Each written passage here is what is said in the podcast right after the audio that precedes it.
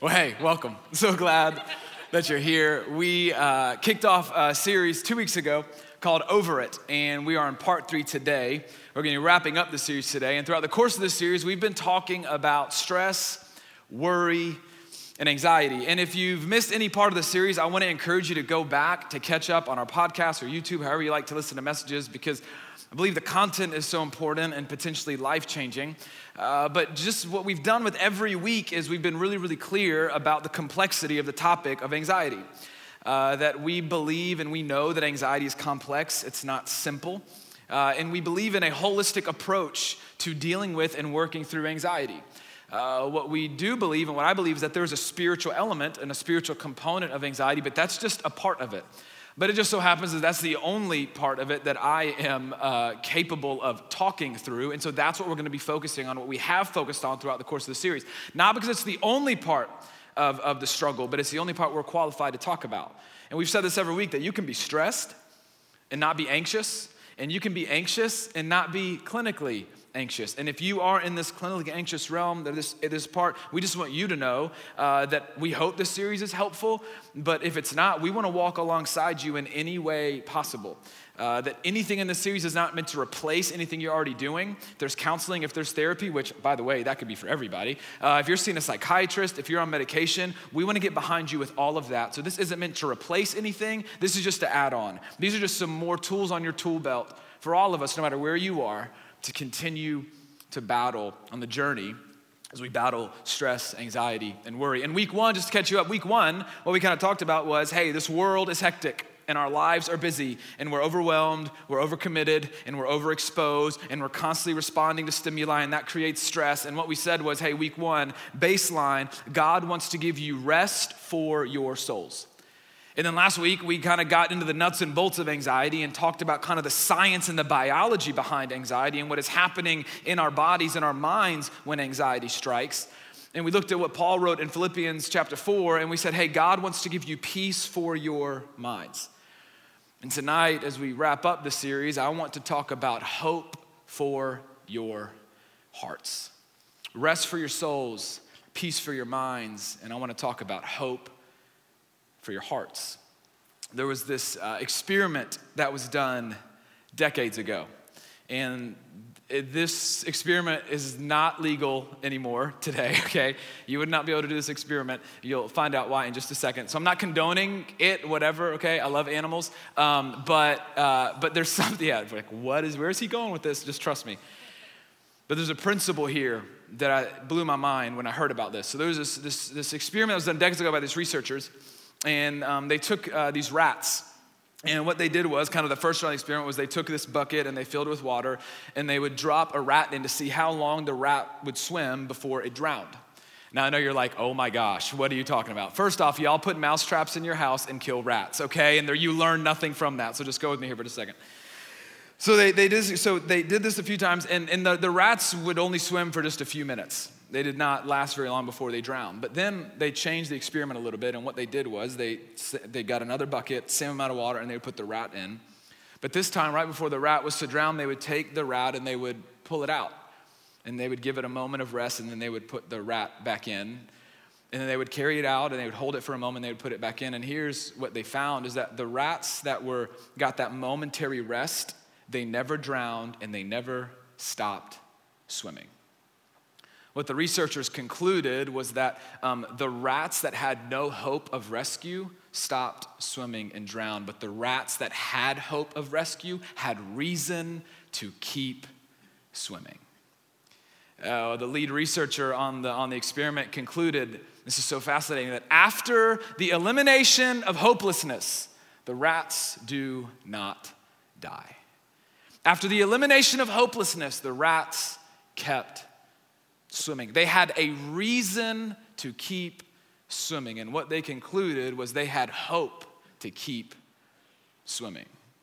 Tonight, I want to talk about this powerful idea of the elimination of hopelessness in your life and in mine. And I know we are not rats, we're humans, and we're very different than rats, obviously. But we all need a reason to keep on swimming. We all need a reason to keep on going. We all need a reason to keep on believing because the weight of our stress and our anxiety and your worries and your fears is a lot to bear and it's a lot to carry. In fact, for some of you, you might be feeling it is too much to carry and it is too much to bear. And we've talked about this, but this generation that you're in and, and, and the one, the people behind you that are part of this it is the most anxious and depressed generation in the history of humanity.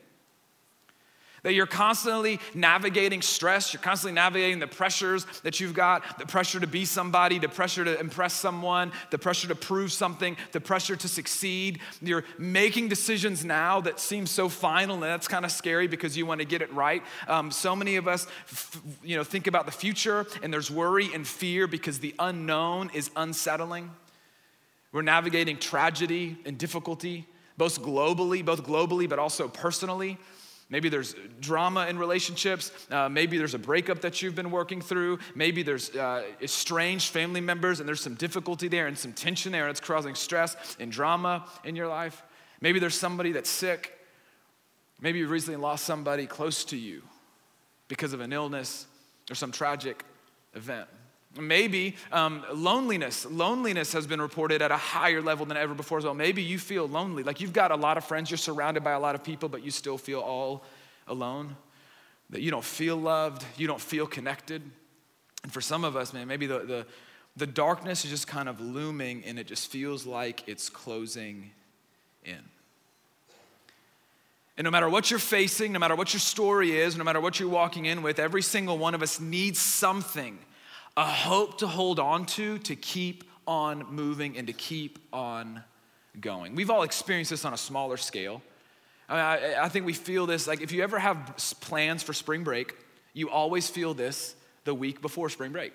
For whatever reason, the week before spring break, you've got a million tests and a bunch of papers to get done, and you have so many things to do. You don't want to do it because you just want to go on vacation, but you got to get it done. And I don't know if it was like this for you, but it was certainly like this for me. It was like, okay, I can do this. I can keep on getting it done. I can keep studying and do whatever I need to do because I know next week is going to be awesome.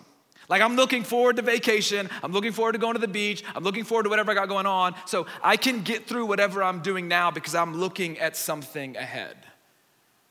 Every single one of us know the feeling on some level of looking at something to empower us to keep moving now. Tonight, I want to talk about hope and where your hope and my hope should be and could be placed so that we can keep on moving no matter what we face. Hope is one of the most powerful forces in all of the universe. Uh, there was this psychiatrist, I read on Psychology Today, an article by a psychiatrist, and he said, if I could bottle up hope and dispense it, he said, I would have, uh, I would have something more powerful than any antidepressant on the market. And he wasn't taking a jab at medicine. He's a psychiatrist. He prescribes medicine. And I believe medication can be a part of your journey. But here was his point is that hope is powerful.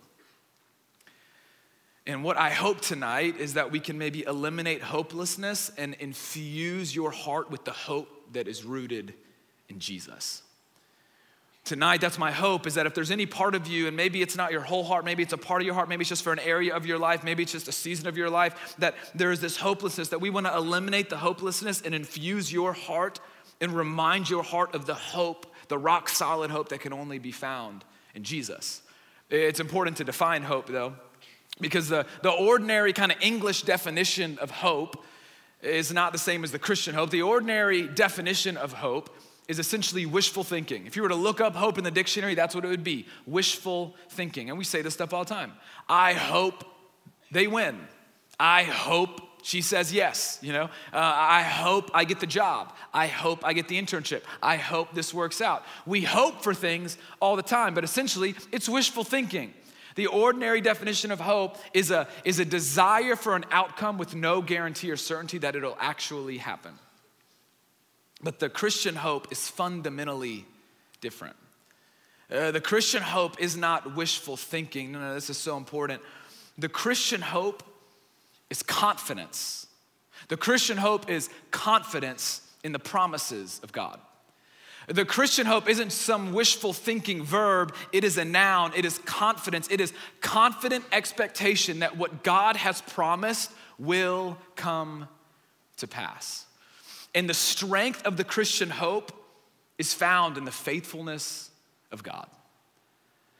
So, the Christian hope that I want to talk about tonight and the hope that is found in Jesus, it's not just something that we wish for. It's just not, it's not something that we just desire to be true. No, no, I want to talk about our confidence in the faithfulness of who God is and in his promises. And tonight, I want to look at one specific promise that is the foundation of the entire Christian hope. In fact, I want to look at a promise that Jesus made, a statement that Jesus made that is the foundation for our entire faith. And he says it in John chapter 16. But before we jump there, I want to give you a little bit of context that Jesus, he's talking to his disciples. John, the Gospel of John, that talks about the life of Jesus, John 14, 15, and 16. It's this long discourse by Jesus. He's talking to his disciples. If you like, your Bible has red letters, almost the entire three chapters, it's all red letters. And it's Jesus talking. And he's being real with his disciples. He's being honest with his disciples. And he's telling them things that are discouraging, so he's also trying to comfort them, but he's basically letting them know in those three chapters hey, I've got to leave, I've got to go. He's talking about being crucified, but I'm gonna come back. He's talking about the resurrection. They have no idea what he's talking about. But then he's saying, hey, but it's better if I go because I'm gonna send, when I go, the Father's gonna send down the Holy Spirit here, and the Holy Spirit will be able to be everywhere. It's gonna be better if I leave because the Holy Spirit will comfort you, the Holy Spirit will guide you, and the Holy Spirit will remind you of things that I've taught you. So it's better that I go. And you got to understand the disciples.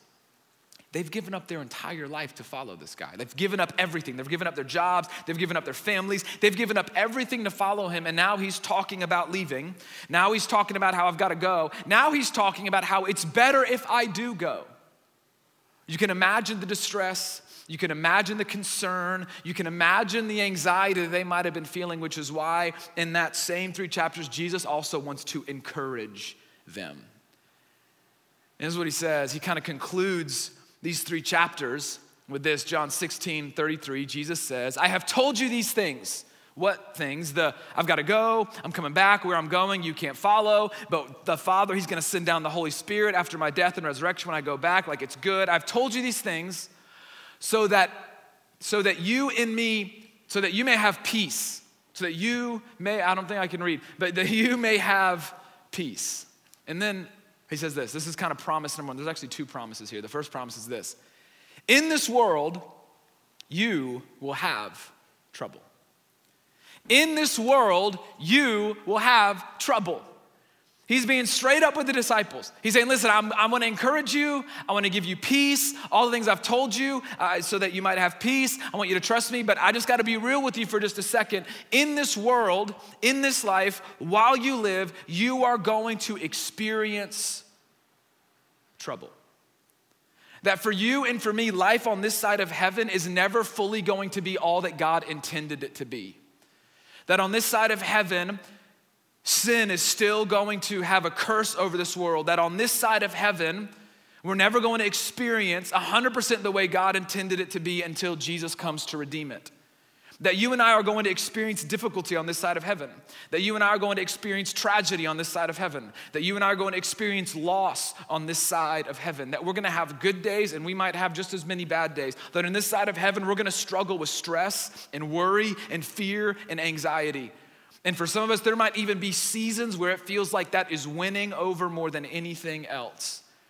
And even on this side of heaven, when we begin to have victory over sin, over uh, anxiety and stress and worry and fear in our lives, it still might feel like it's just kind of looming there in the background, ready to rear its ugly head. In this world, you will have trouble. Here's what Jesus knew He's telling his disciples, he knew they were going to experience trouble. Like, like he knew that it was coming their way, he knew that it was going to be difficult. And he knew that almost every single one of them was going to lose their life for the faith that they professed in him. And he knew that there were going to be moments where they were going to feel like there was no hope. But here's what Jesus was doing. This is one of the most loving verses in all the New Testament. You know why? Jesus was preparing their hearts for what was true. Jesus wasn't trying to sugarcoat anything. Jesus wasn't just trying to say, hey, maybe follow me, like everything's gonna be awesome, just trust me, it'll all work out. No, no, no. He's calling it like it is. And when you're walking with Jesus back then, it kind of always just worked out because Jesus was God and he kind of did whatever he wanted to do. But what they didn't know was he was about to journey to the cross. And he's preparing them and he's preparing their hearts for what is true. He's lovingly saying, Hey, I need you to expect something that in this world you will have trouble. And isn't it so true? There is something comforting. There's something comforting about being prepared, even if you are preparing for the worst. There's something comforting about, okay, at least I know now. Like, I'm being prepared for the worst. At least I know He's preparing their hearts and He's preparing your heart and my heart to say, hey, listen, in this world, it's going to be difficult. In this world, you're going to struggle. In this world, there's going to be darkness. In this world, there is going to be evil. In this world, you're going to struggle with stress, anxiety, and fear and worry. That following Jesus, following Jesus was never promised. He never promises that it would be easy, but it's better.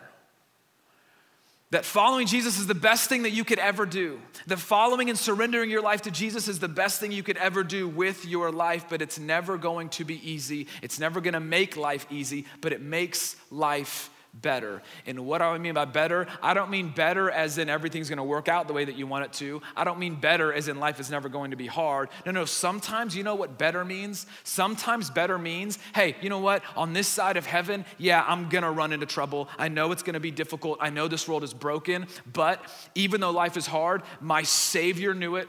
My Savior called it. My Savior prepared me in advance for it. And I am better because I have a Savior that's gonna see me through it. In this world, you will have trouble. Right then, he says, But take heart. In this world, I'm telling you, it's gonna be hard, but take heart. Don't despair. Don't give up. This word literally means be courageous. We kicked off this semester with a series on courage, and we said that courage is not the absence of fear, courage is moving forward even in the face of fear. So Jesus is saying, hey, no matter what you face, no matter what you are facing, I'm going to tell you you're going to face something scary, you're going to face things that are difficult, but I want you to be courageous that when your circumstances around you are dark, when anxiety is looming, when stress is looming, when you don't feel like there's very much hope, I want you to keep going. I want you to keep moving. I want you to keep swimming. I want you to keep believing. I want you to be courageous. Why? How? And then Jesus, in this world you will have trouble, but take heart. How is that possible? Jesus then says, maybe the most powerful sentence in the entire New Testament upon which the foundation of our hope in the Christian faith is built. But take heart. How? Because I have overcome the world. I have overcome the world. That this verse here is where the hope of Christianity rests. This verse here is where my faith and your faith in the Christian faith rests. I have overcome the world. What's he talking about? He's talking about his death and resurrection, by the way, that hasn't happened yet. The word overcome, this is such a cool word. It means victory. In fact, the, the Greek word, this is really cool, is this word right here. It's nenikeka. Nenikeka. And you know what I love about this? Nike. Yeah. But I'm not making that up. Do you know what Nike is? Nike uh, was named after the Greek goddess of victory. You know where that word comes from? This word right here.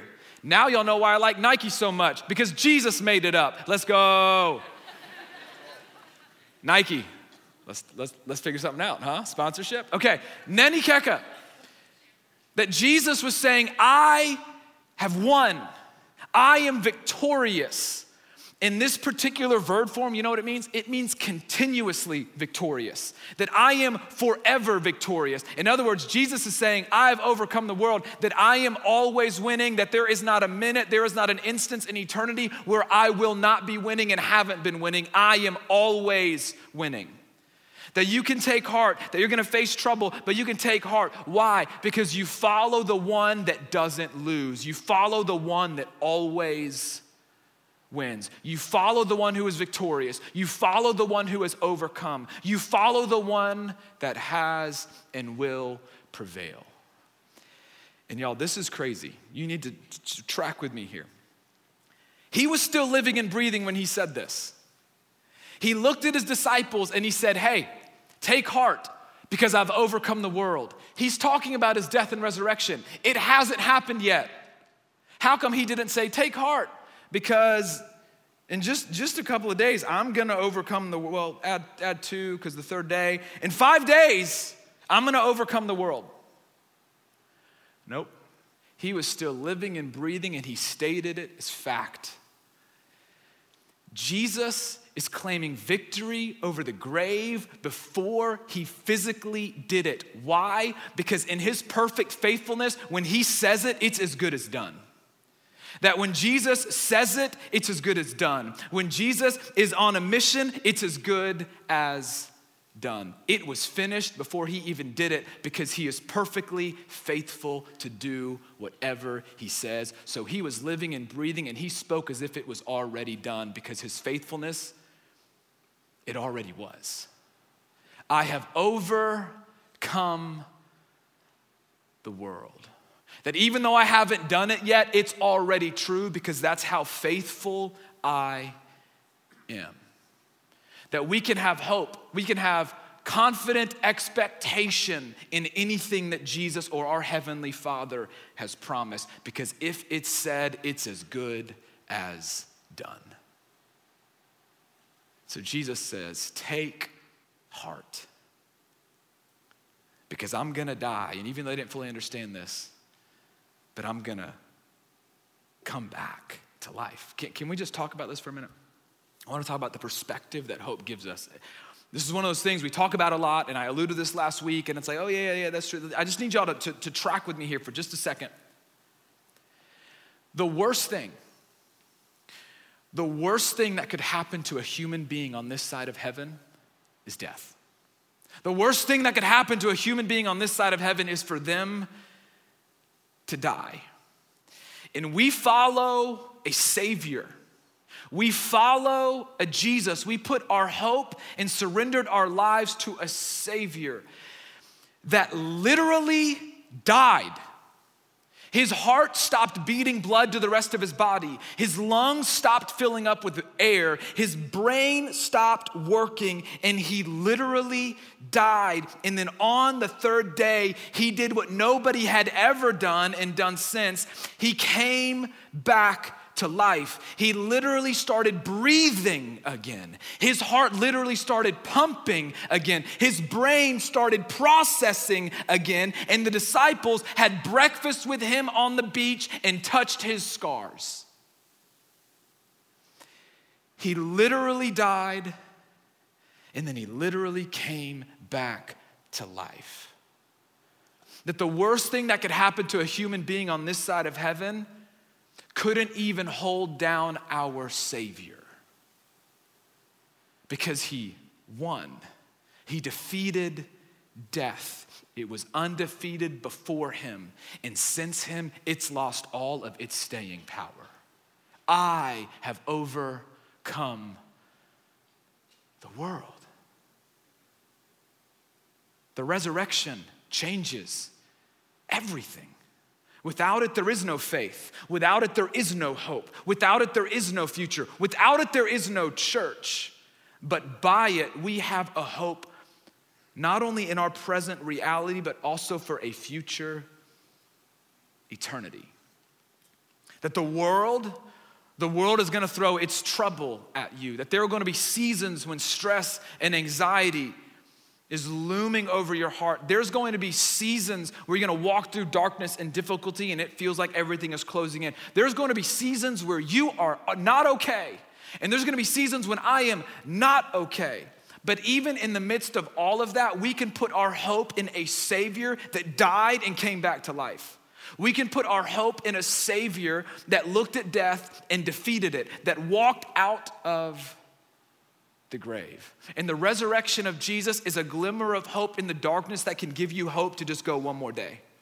That the resurrection of Jesus is that glimmer of hope that no matter what you are facing, even when you are not okay, you can keep on moving and you can keep on believing and you can keep on swimming because at the very end of the day, we follow a Savior that couldn't even be held down by the worst thing that could happen to you.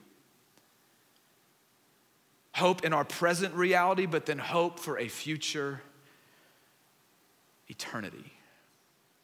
And the beautiful thing about being in Christ in other words, the beautiful thing about having a relationship with Jesus is that we share in his victory so that on this side of heaven, we don't have to live as victims of this world. We can live as victors in the name of Jesus. Because I have overcome the world. And y'all, his death and resurrection, it wasn't just some religious transaction. It was the greatest act of love this world has ever seen, and he did it for you. He did it for me. He didn't want to go to the cross. In fact, in the Garden of Gethsemane, there was stress, and he asked, he asked the Father, Hey, if you would let this cup pass, let it pass. But he knew it was the will of the Father, and he knew it was gonna save the world. And I overcame it. Come on. On hell's best day, Jesus went to the cross and then saved the world. He is our hope. In Him we share His victory. And what's so cool is that John, who wrote the gospel, walked with Jesus, was there in front of Jesus where he said, John 16 33. And he heard Jesus say, I have overcome the world. And John didn't fully understand it then, but he would eventually learn what it meant. That John, who recorded that very sentence of Jesus, years later at the end of his life, wrote a few more letters first, second, and third John. And this is so cool. You want to talk about full circle. He hears Jesus say those words and he says those and he writes those words in his gospel. And then years later, at the end of his life, he writes this in First John 4 4. He says, You, dear children, are from God and have overcome them. Who is them? these false prophets who are teaching an anti gospel and they are following the spirit of the Antichrist. That's what John is teaching us in those verses before. He says, You, dear children, though, you, the people of God, you have put the, your faith in Jesus. You've overcome them. You've overcome that teaching. You've overcome that darkness because the one who is in you is greater than the one who is in the world. You've overcome. Why? Because the one who is in you, the one who is in you, Remember when Jesus promised, he told his disciples, and John is probably thinking back, oh yeah, I remember when Jesus said that the Holy Spirit was gonna come down. That, that the one who is in you, and Jesus said, I've gotta go, but I'm gonna send my, the, the Father's gonna send the Holy Spirit down. He's, he's God, just like I'm God, and just like the Father is God, and it's our spirit, and we're gonna live inside of you. The one who is in you, the Spirit of God that lives in you, is greater than the one who is in the world. Who's the one that is in the world? It might sound kind of weird to some of you, but there is an enemy, a real enemy in this world. Satan, he's called the prince of this world. And you know what his goal is? His goal for you and for me is to destroy your life and to destroy mine, to rob us of the fullness of life that Jesus won for us, to have our hearts and our lives wrecked by stress, worry, fear, and anxiety. And what John is saying is hey, the one who is in you the one that came from God, the one that lives inside of you, is greater than even the prince of this world. That when Jesus overcame the world, he also overcame the evil and the power of the prince of this world. And he lives in you, that he is always with you. And so John got to hear Jesus say, I have overcome. And then he got to write how we can overcome because the one who is in us is greater than the one that is in the world. So oftentimes we want to get over it. But sometimes what that means is trusting Jesus to get us through it. Because he's in you and he's in me. Jesus died and he rose again. And here's what I want you to walk away with believing that and knowing that, here's what I want you to, to, to hold on to, and here's what I want you to know is true because of the resurrection of Jesus is that you are never alone and you are deeply loved, and Jesus always wins. You are never alone. I need you to hear that tonight that you are never alone. That the Spirit of God lives inside of your heart that when you are in Christ, you never go anywhere alone. That when you are in Christ, the Spirit of God goes with you. The Spirit of God that wants to give you joy, the Spirit of God that wants to give you peace. And even in the midst when you are not feeling like it, even in the midst of stress, worry, fear, and anxiety, even when you don't feel okay, the Spirit of God is still with you and lives inside of you. And it's gonna protect your heart and your mind in the name of Christ Jesus to give you just a little bit of hope to keep on moving and to keep on believing and to keep on walking. You are never alone. But here's what I love about faith, and here's what I love about how God designed this whole thing. Yes, the Spirit of God, the same Spirit that rose Jesus from the dead, lives inside of us, and we can continually share in the hope and the victory of the resurrection. But not only is He always with us, because of the resurrection, it launched this thing called the church it launched this thing, and, and, the church, by the way, isn't a building. The Big C Church is a people group who are saying, hey, we're linking arms and we're following the Savior of the world. So here's what I love about this is that not only can you look up and look in your heart and know that you're never alone, because of the Big C Church, you can look to your left and right and know that you are never alone. That we're with you, that we are for you and as imitators of God, we're gonna link arms together. We're gonna look up. We're gonna believe in the resurrection and the power of Jesus. We're gonna believe in our hearts that the Spirit of God is with us. And I'm gonna look to my left and I'm gonna look to my right and I'm gonna know that I've got brothers and sisters with me.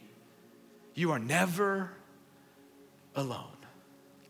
And you are deeply loved. Literally, God spared nothing to save you. He sent his son to die on the cross for you and for me. He gave it all to allow you to be a part of his family so that you could be connected relationally with a heavenly father that wants to welcome you in.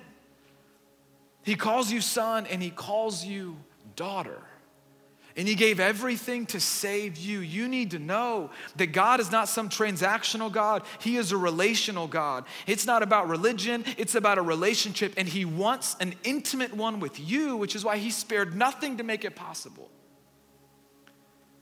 But you know what I love about the way that God designed this whole thing? That when Jesus rose from the grave, He launched this thing called the church, and He told us that we are to love just as He loved us. So just as you can look to the cross and believe that God loves you, I want you to look to your left and to your right and know that you've got people that are called to love you just like Jesus did. That in this place you are loved.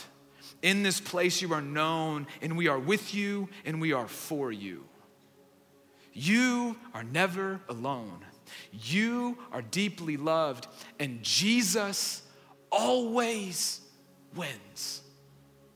There will be times on this side of heaven where it doesn't seem like he's winning. There will be times on this side of heaven when it doesn't feel like things are going the way that they probably should be going. But our hope isn't just in the now, our hope is also in the future.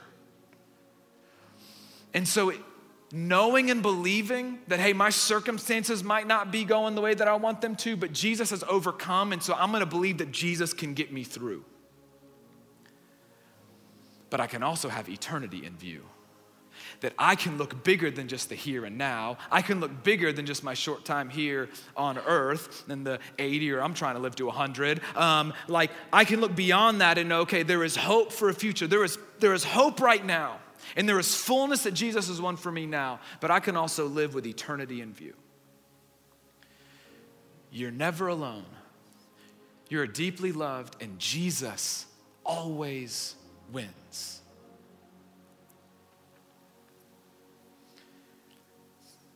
There's also a potentially some of you in the room tonight where you feel like you've kind of lost all hope. that the darkness is real. That you kind of feel like you've run out of options and you've kind of run out of solutions and you don't really know what else to do. Uh, there might be some of you in the room who have gotten to the point where for you the only option is suicide. That there, there might be some of you in the room tonight where all hope is gone, and your only thought is the only way to fix this is just to end it. Maybe you've thought it, maybe you've planned for it. Maybe it's just kind of been this inkling that sometimes comes up and sometimes it doesn't, but it's just kind of there. I need you to hear me. We are with you. We are for you. We love you. And listen, we see you. And maybe you don't believe that. Maybe you're not buying that we see you. Okay. You've been on God's radar forever. And God sees you. And God loves you. And God is for you. And I'm telling you, this world is better with you. So I don't know if that's you tonight, but here's what you need to know is that you are dearly loved. You are never alone. And Jesus won for you.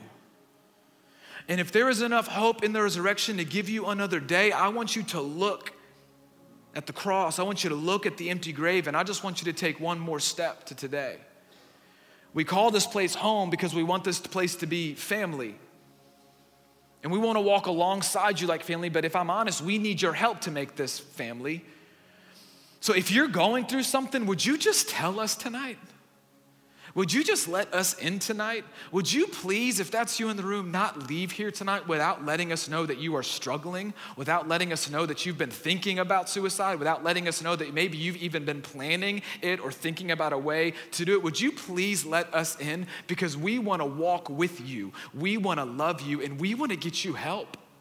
We want to help you. In fact, we brought our care team from Woodstock City. They're here tonight, and they're going to be in the gallery. And they're gonna be there to talk to any of you, to point you in the direction of resources, to point you in the direction of people that can be a part of God's solution to bring healing to your heart. You are never alone. You are deeply loved. And I am telling you, this is not a Jesus juke. This is not like, hey, I'm telling you this is a fix all. No, no, but I'm just telling you this is enough of a glimmer of hope to take one more step in the direction that God might have for you. Jesus always wins.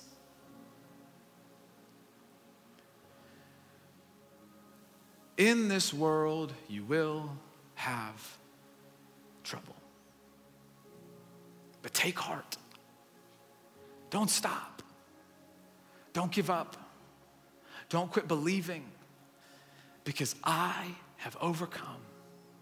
I am victorious over death. I am victorious over sin, and you share in my victory. So remember, you're never alone. You're deeply loved. And Jesus always wins. And even when it doesn't feel like you'll ever be able to be over it, you can always find hope for another day in the one who has overcome. Heavenly Father, thank you for Jesus. Thank you that He came back to life. Thank you that the resurrection is true. Thank you that the resurrection is real. And thank you that the resurrection gives us hope. Thank you that the resurrection saves our lives. And thank you that because of it, we can build our life and we can build our hope on the rock solid foundation that is Jesus. Thank you that you've allowed us to share in that victory. Father, I pray for freedom tonight over the hearts of these students. I pray that chains would be broken tonight. I pray new life would be breathed into the hearts in this room tonight. And I pray for the people that are wondering whether they still need to be here. I pray you would remind them that yes, they do. Yes, they are seen. Yes, they are loved. And yes, they have been on your radar and still are.